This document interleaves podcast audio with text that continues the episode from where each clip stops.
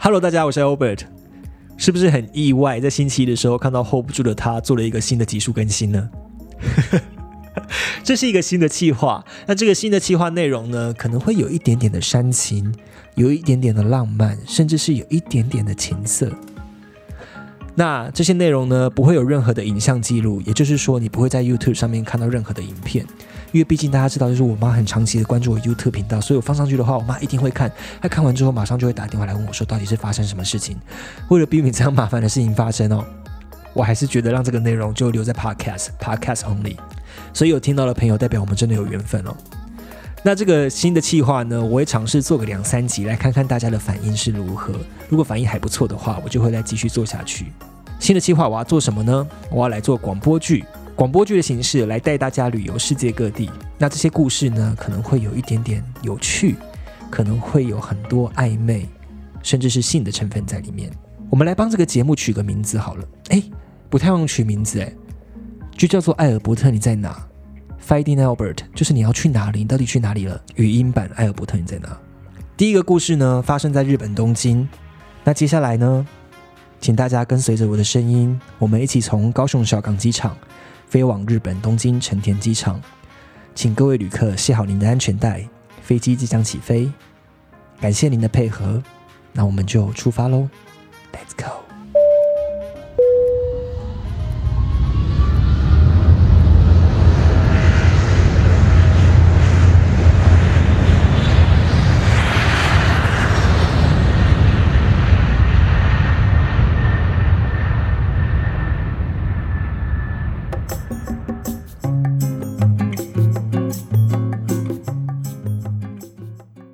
这个故事发生在二零一五年七月夏天。当时啊，我刚从大学毕业。那我在从大学毕业，在等当兵，大概空了大概一年多的时间。这一年多的时间呢，我没有闲下来，因为我当时刚好有救生员的执照，所以我跑去了泳池当救生员打工。那大家也知道，就是救生员的时薪其实是比一般的打工族的时薪稍微高一些些。所以那些我是那时候我手上有一些多余的存款，我就决定那我要出国旅游。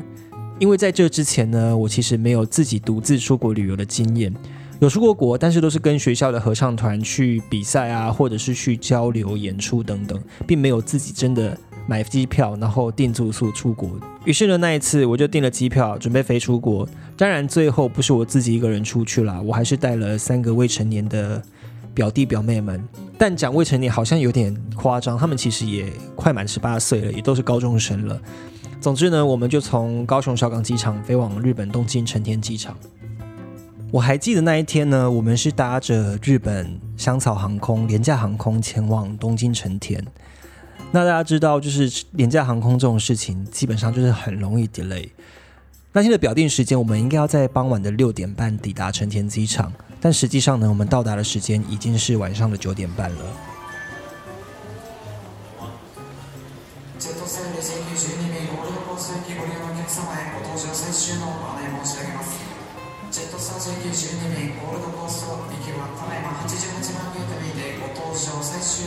当时我有点紧张，因为。我订的青年旅馆呢，他们有写信告诉我说，我必须要在十一点前抵达他们现场 check in。如果我没有去现场 check in 到的话，柜台就会没有人了。等于是说那天晚上我就会没有地方住。因为当时时间真的太赶了，所以我在一下飞机之后，我马上就问了跟我们同一架飞机的一对日本夫妻，问他们车站该怎么走，然后我该怎么买票搭车。但那对夫妻呢，可能是英文不太好，所以他们没有想要理我的意思，于是他们就离开了。接下来呢，我只能想办法再去问别人路。当时我就看到我的右手边站着一位穿着西装、提着公事包的男生，我在想说，这个人应该是从航空公司下班要回家的吧，所以我就上前去询问他怎么打车。这个人就很热心的过来。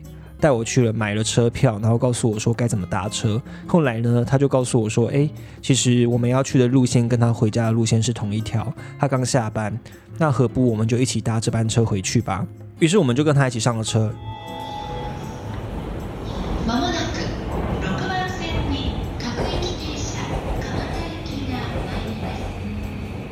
然后呢，他在路上跟我们讲了很多旅游的景点啊、美食的景点啊，跟我们要怎么抵达。分享了非常多的资讯。大概聊了半个多小时吧，他就要下车，因为他家的车站到了，他就告诉我说：“诶，那我们要不要留个联络资讯？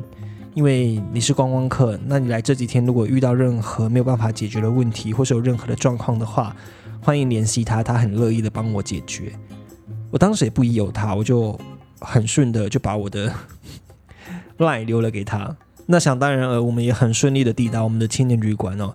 第一天的晚上呢，我们就很快速的吃了一个简单的晚餐，然后很快速到饭店洗了澡，然后我们就上床睡觉。隔天呢，也起了一个大早，我们去了很多地方，像是明治神宫，然后很多很多的是他传来的。接下来内容呢，我直接就把英文翻成中文。他说：“嗨，你们今天过得好吗？”我说：“很谢谢你告诉我们这些景点跟交通的方式，我们今天玩得很愉快。”接下来他回我：“哎，那你今天晚上有什么计划吗？要不要一起吃个饭？”因为当时我还带着三个未成年的高中生哦，所以我不可能就这样随随便便跑去跟人家吃饭。于是我就拒绝他了。接下来两三天呢，他都传了类似的讯息来，都问我在做什么，然后要不要一起吃饭，但我都还是拒绝。一直到第四天，因为第四天我们的行程是去东京迪士尼乐园。那你知道，就是高中生第一次到迪士尼乐园就会非常的兴奋嘛。于是呢，他们到迪士尼乐园之后就玩得非常开心，玩得很尽兴。我们回到饭店的时候大概是傍晚六七点了。那小朋友们就是吃完简单吃完晚餐之后，很快就上床休息睡觉。这时候呢，我的手机又响起了，一样的，他传来讯息问我说今天做了些什么事情，那晚上有没有空，要不要一起吃饭？我答应他了。于是我大概稍微梳洗一下，整理一下之后，我背起我的包包，我就出门了。他跟我约在一个车站见面，那那个车站呢是东京车站里面的一个出口，叫做丸之内北口。我不晓得大家有没有去过东京车站哦。东京车站在整修过后，它的天花板做得非常非常漂亮，上面有非常非常多漂亮的雕刻。然后呢，那个丸之内北口是我在曾经跟合唱团去日本旅游的时候，我一个人在那个地方走失了。走失的当下，我没有慌张，我当他只是非常的激动，想说好漂亮的地方。我的脑袋很快速的把这个影像记了起来，因为我觉得我这辈子应该不会再踏入这样的地方了。所以，当我再次到这个地方的时候，我心情是非常亢奋跟激动的。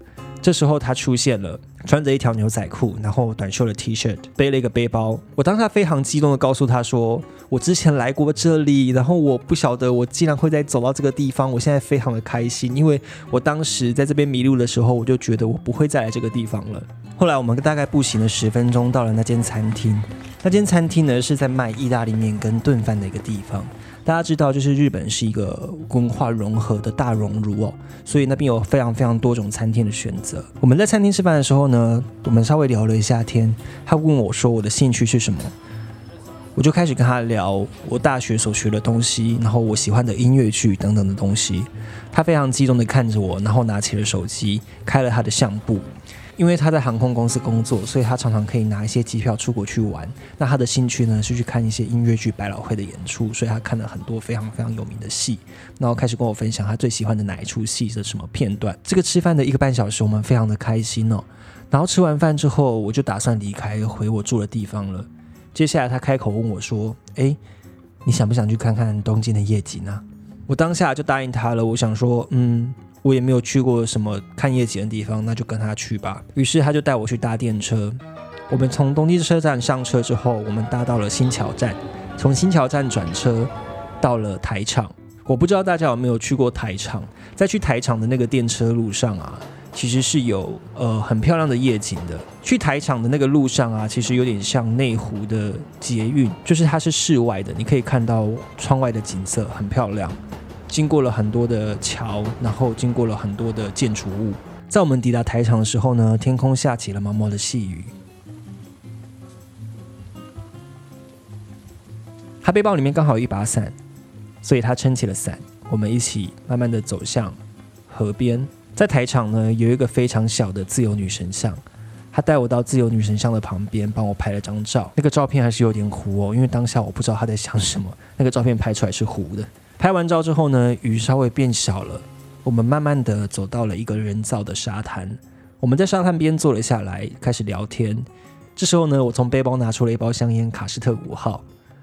我们一人点起了一根烟，然后开始在沙滩边边抽烟边聊天。大概有十五分钟这么久吧，我们都没有聊什么话，我们就是这样静静的看着海边，听着海声，抽着烟，喝着汽水。当时时候也不太早了，大概快晚上的十点。他跟我说，他凌晨三点要上班，所以他必须要回家了。于是这时候我们站起身，就往车站前进。当时因为时间比较晚了，所以电车上不太有什么太多的人。我坐在某一个位置上，大家知道，就是电车里面都会有手把。当我坐着的时候，他双手拉着手把，面对着我。这时候他开口跟我说：“哎。”你喜欢什么样的人啊？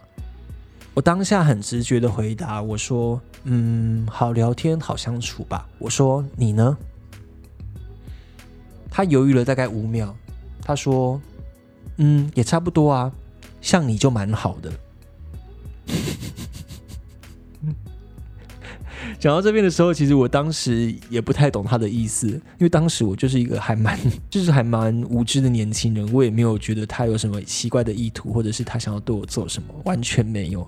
我当下就觉得，哦，他很认真在跟我交朋友聊天，就是这么单纯，甚至是愚蠢哦。很快的呢，我们搭着电车回到了秋叶原站。秋叶原呢，是我当时住宿青年旅馆的地方。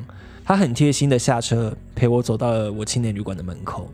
然后目送我进去之后，他才离开。当我走进饭店，他离开之后呢，不到十秒钟，我的手机又再度响起了。我看到他传来的讯息，他说：“嘿，很高兴认识你。那希望在你离开日本之前，我们可以有机会在一起出来 hang out 吃个饭，聊个天。”我当下很快速就回答我说：“我明天就有空啊。”你知道，我就回到饭店之后，我马上跟我的表弟表妹们讲说：“哎。”你们既然都来到日本了，手机也都有网络，那我建议你们隔天呢，你们可以自己一个人出去玩，出去走走。非常不负责任的表哥。其实隔天呢，我是有其他另外的行程的，因为我答应了我大学同学，因为当时他刚好也在东京，我们本来说好要一起吃个饭，这个约。于是我答应他之后呢，我就非常期待隔天要来到的事情。大概在下午，隔天的下午三四点，我的手机又再度响起了。他问我说：“你在哪里？要吃饭了吗？”我就说：“嗯，好啊。那我们要约哪里呢？”因为啊，他在去航空公司工作之前，他曾经是迪士尼的工程师，所以他家一直都住在。离迪士尼最近的车站普安站，我抵达普安站之后呢，他就像一个日剧里面出现的人，身穿着短裤、拖鞋，然后白色的 T 恤，头发还有点湿湿的，刚洗完澡的样子，牵着一台脚踏车。当时呢，夕阳刚好从他的背后打过来，大家可以想象一下那个颜色跟当下的氛围有多么的日剧！我当下真的觉得我自己在拍一出日本的偶像剧，一切真的是太漂亮了。于是呢，我们到普安站的隔壁的一间日式料理店吃饭。在吃饭的过程中呢，我就看他嘴角一直在偷笑，藏不住的微笑。我就问他说：“哎，你在笑什么？”他说：“没事没事，我只是看到你很开心而已。”因为当时我确实真的蛮饿的，所以我就很认真的在吃饭。我是真的埋头苦干的在吃饭。现在想起来是觉得有点丢脸哦。吃饭吃到一半的时候，他突然间开口问我：“他说，哎，你有听过一间夜店叫做阿给哈吗？”我说我没有哎，他说这是一间世界各地的青年男女呢会慕名而来的一间夜店。那今天这个夜店呢有一个 special 的 festival，就是有一个特别的庆典活动要举行。然后他问我说：“你要跟我一起去吗？”因为当时我真的太饿了，所以我没有仔细在听他讲，我没有听到他讲什么 festival，我只记得他讲了一个 festival，所以我就说：“哦，OK，好，跟你一起去啊。”当我答应他之后，他露出了一个很惊讶的表情。然后他就问我说：“那因为这个庆典是在大概晚上十点过后的时间，现在这个时间还有点早，我现在要回家去整理衣服。然后因为我刚刚有洗衣服，需要去晒衣服。你要在这边等我吗？还是你要跟我一起回家呢？”我想都没有想的，我就说：“嗯，我跟你一起回去好了，因为这个地方我人生地不熟的，我在这个地方我也不知道我要做什么。”于是我们就这样一起牵着脚踏车，慢慢的回到了他家。他家呢是一个很典型的单身公寓。我不知道大家在看日剧的时候有没有看到一种公寓，是你上楼之后，你会看到有一个走道，走道的左边呢是栏杆，栏杆外面是空的，是空地。右边呢是很多一扇一扇的门，我们走到了其中一扇门，把门推开之后进去，看到的是一个很干净的房间，然后有一个简单的厨房，干湿分离的浴室侧背，再来就是有一张简单的单人床跟一个小小的沙发，一切都被整理得非常整齐，就是一个很有洁癖的人的样子。因为当时进去沙发上有一些东西，所以我没有地方坐，我只好坐在他的床脚边。我就看他开始忙着晒他的衣服，收他的东西。接着呢，他开始翻箱倒柜的，好像在找什么东西一样。我就说：“你弄丢了什么东西吗？”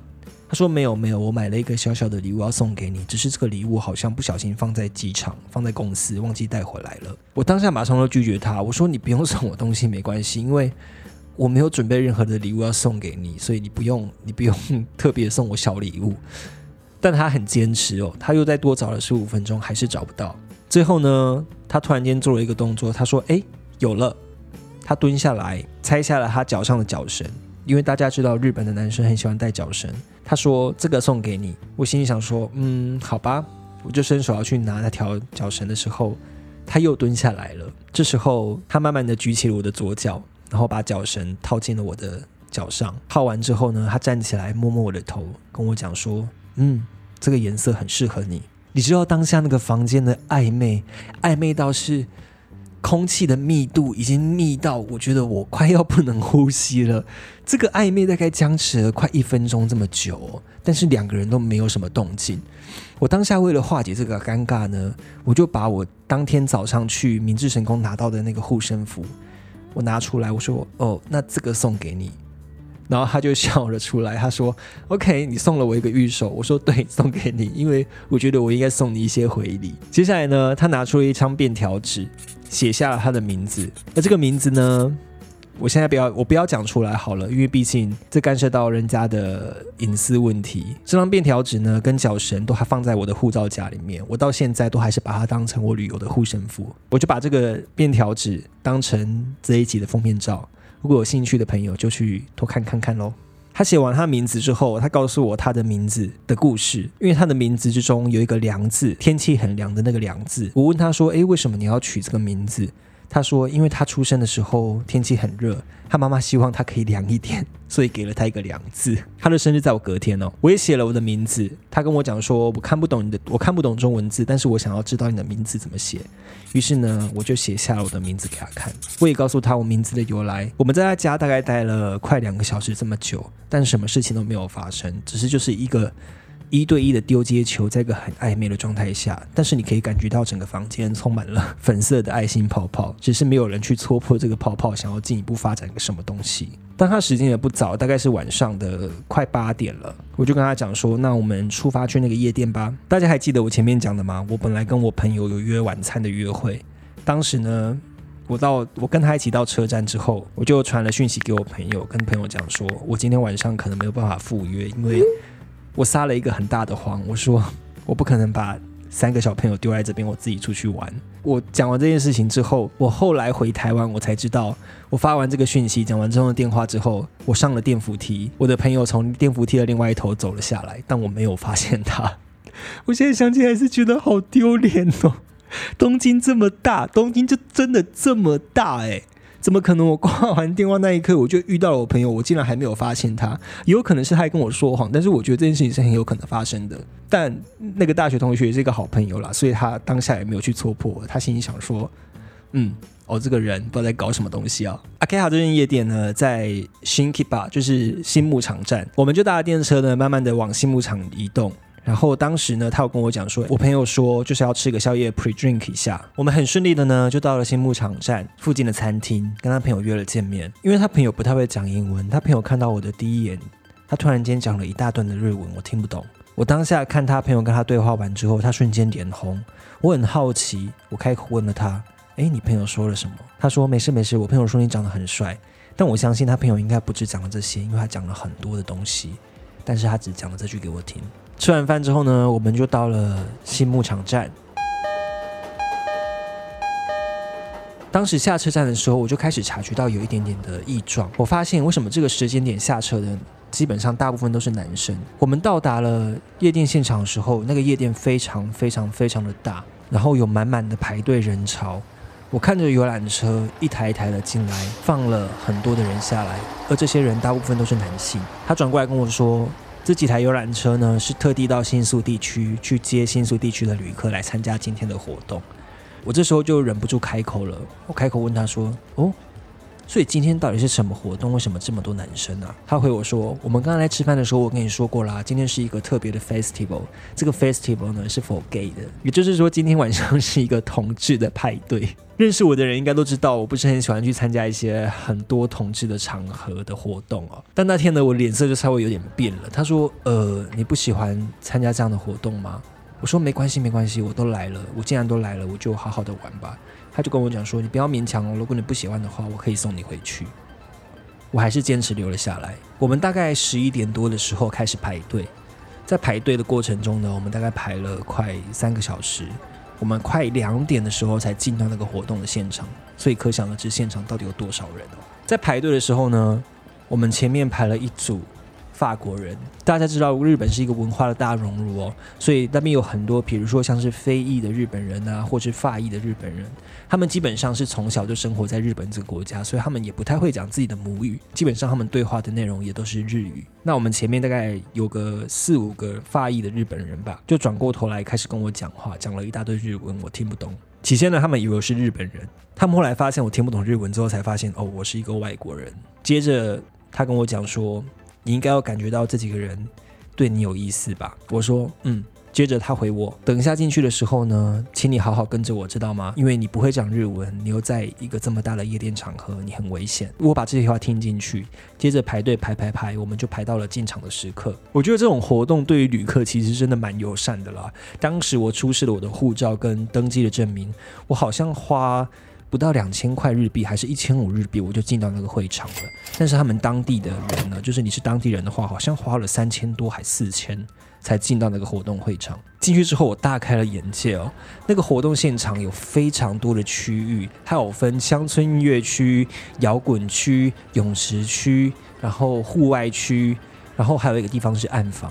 而每一区呢，都会有一个独立的 DJ 在放音乐，也就是说，每一区都会有不同的音乐风格，甚至是里面有一个小小摊的夜市哦，就是有非常多的章鱼烧啊、大阪烧啊等等的食物，你可以在里面吃。对于一个大学刚毕业的大学生，看到这个场合会非常的震惊，所以当下我有点被震折住了。我站在原地，跟他两个朋友还有他，因为当时的音乐非常的大声，所以他用很大声、很简单的英文跟我讲说：“你在这边跟着我的朋友。”我去买喝的，OK，比了一个手势。我回他 OK，了解。接着呢，他就拿着他的钱包前往了吧台。他的两个朋友看到他离开之后呢，转过头来看我说：“我们 toilet，我们厕所 OK。”结果他两个朋友就跑掉了，我一个人被留在原地，不到五分钟的时间吧。那四五个发艺的日本人就突然间凑了上来，我我本身是不介意人家跟我聊天的，如果你要来跟我聊天，我很 OK。但是那四五个发艺的日本人呢，他们非常的高大，他们来跟我讲话之外，他们的手开始碰触我的身体，然后我就被四五个人围住。当下的我其实有一点点害怕，这就是为什么我不喜欢去很多同志场合的原因。慢慢的呢，他们围着我开始碰触我身体之后，我也跑不掉，因为我真的比他们小只很多。接着我就被挤着挤着挤着挤到了暗房的门口。我当下心想：完蛋了，真的完蛋了，我的人生要毁了。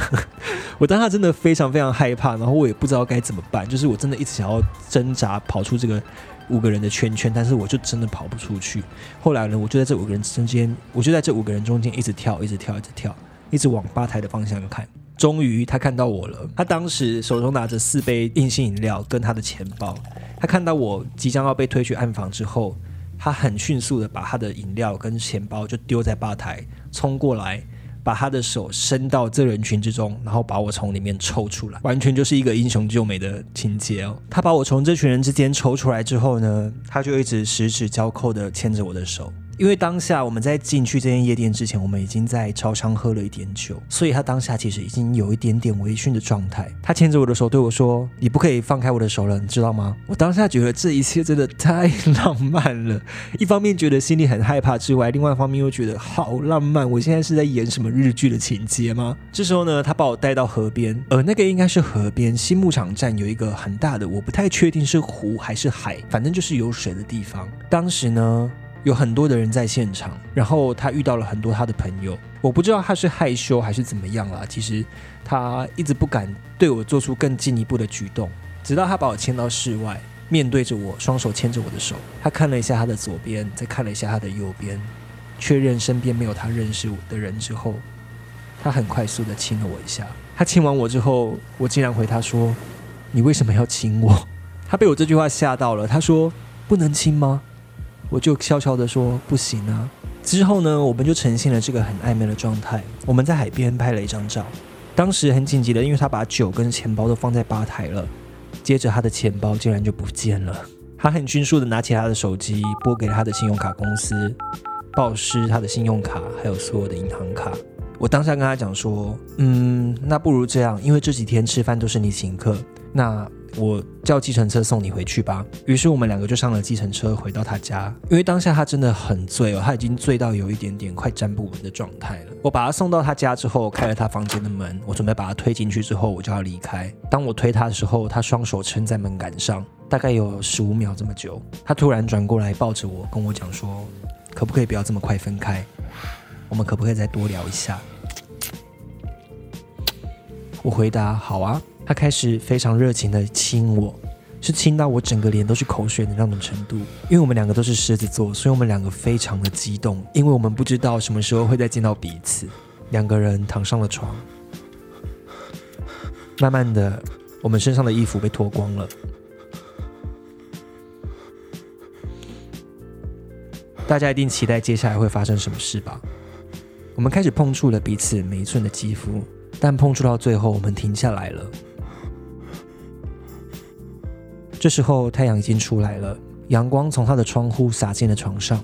我们两个躺在床边，吹着冷气。我对他说：“这一切对我来说太梦幻了，我从来没有想象过我会在这里发生这样的事情。”他对我说了一模一样的话。我觉得日本人非常的厉害哦，他们即使喝成这样，隔天还是可以很认真的去上班。大概在中午十一点的时候呢，我们离开了他家，他必须要去上班，还有一点宿醉的状态。我们慢慢的走到了车站。他的车呢是往机场的方向，我的车呢是必须要回到东京的市区，是完全两个相反的方向。他在对面的月台，我在另外一边的月台。因为当时呢，我心里很清楚的知道，我不知道什么时候会再见到这个人了。我的脸看起来非常的臭，因为我非常的难过，我讨厌分离的感觉。他在对面的月台看着我快哭出来的眼睛，突然间，他在车站对我大喊：“Albert。”今天是你在东京的最后一天，你看起来要开心一点，玩得开心，知道吗？车站内的所有旅客都看着他，他不顾一切的继续大喊：“Albert，你要开心哦，要玩得开心哦！”他喊着喊着，他的电车进站了。他走进了电车，透过了电车的窗户看着我，疯狂的挥手。电车启动，往前进。这个人透过窗户看着我，慢慢的远离，消失在我的视线中。我一个人站在月台，眼泪掉了下来。后来忍不住还是放声大哭了。接着我上了我的电车，回到青年旅馆去跟我的表弟妹们见面。我记得那天我们是要去上野玩吧？我们开始在上野逛阿美横町，然后上野公园等等的地方。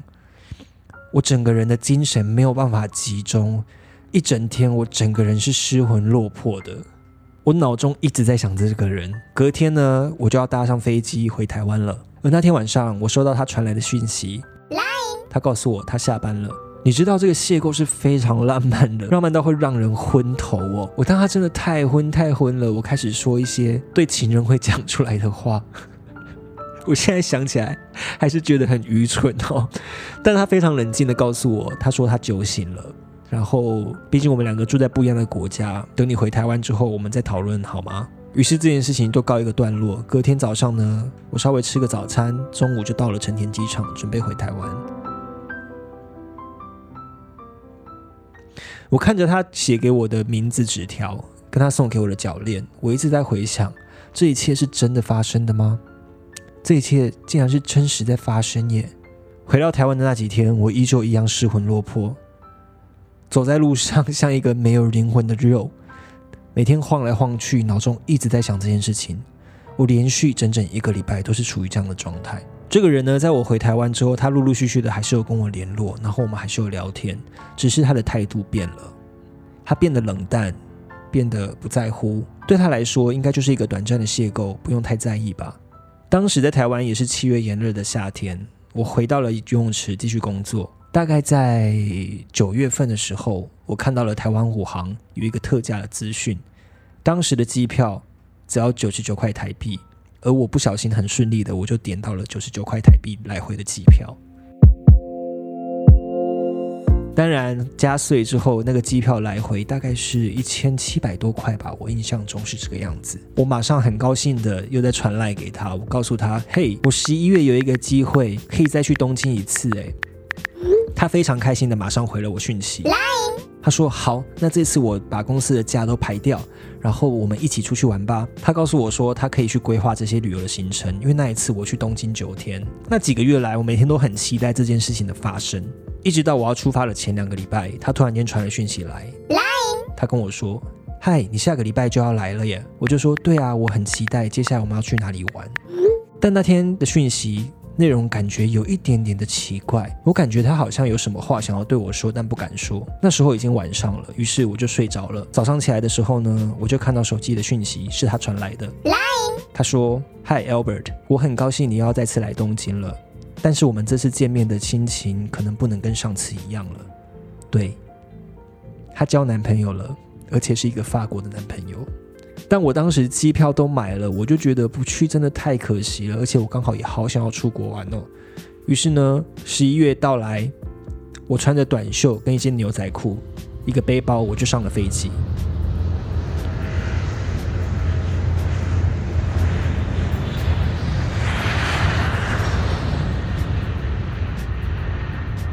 我是一个在旅游前不太会做功课的人哦，我不知道十一月的日本有这么的冷。在当时呢，我抵达成田机场的时候，我一下飞机马上冷到我没有办法走路。然后我抵达我住的饭店的时候，我整个人开始发高烧。我躺在青年旅馆烧了三天吧。我隔壁床的一个男生呢，一直看着我，他看我的表情非常的痛苦，他忍不住开口对我说：“你是台湾来的吗？”这个人也是一个台湾人，他是一个高雄中山大学的学生。他看我非常痛苦，我回他说：“我好像感冒了。”他从他的包包拿出了一大堆的感冒药，告诉我他已经从大阪旅游到东京，已经旅游了半个月，他隔天要回台湾了。那这些感冒药你就带着吧。我非常感谢这个人哦，虽然我到现在也不知道他叫什么名字，但我就抱着一个非常失魂落魄的心情，然后在东京发烧了三天。我那三天真的不知道我自己怎么过来的。到了第三天呢，我的身体恢复了精神。我记得我住的那个车站是 Auto 青底站。我从清理站走出来，拨了一通电话给我的大学同学魏佐，跟他讲述我这几天发生的事情。我就从清理站开始慢慢的走，慢慢的走。当时已经是晚上了，我走上了一个很像高速公路的路桥，而从那个路桥呢，你可以看到晴空塔跟东京铁塔，但实际上那个路桥叫什么名字，我其实也不知道。那一天呢，刚好发生了法国歌剧院的枪击恐怖事件。所以，所有的世界知名建筑物都变成了法国国旗的颜色。我当下很开心的拿起我的 iPhone 六，拍下了晴空塔变成法国的颜色，我传给了他。大概过不到五分钟，他回传了一张一模一样的照片给我，同一个位置拍的。他跟我说：“太酷了！半个小时前我跟我男友也在这个地方。”哎，我的心情瞬间又荡到了谷底，因为我真的穿太少了，所以当时我就走到了 American Eagle 买了几件毛衣跟外套。这件事情听起来的非常悲伤哦，当时我就觉得算了，就是我自己一个人就好好的在这边旅行吧。直到在这趟旅程，我又遇见了下一个人。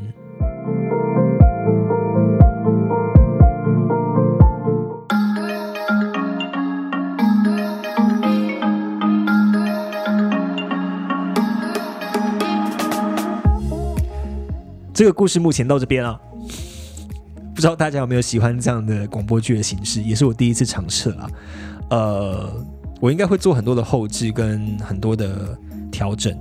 然后，如果想要知道后续故事又发生什么事情的话，请继续关注下礼拜一的节目喽。那如果喜欢我的节目的话，请帮我用力分享出去，并分享给你的亲朋好友，告诉他们这个节目有多好听。也欢迎你用小额赞助我们节目，让我们节目继续做得更好哦。Finding Albert，艾尔伯特你在哪？我们下周再见。Thank you.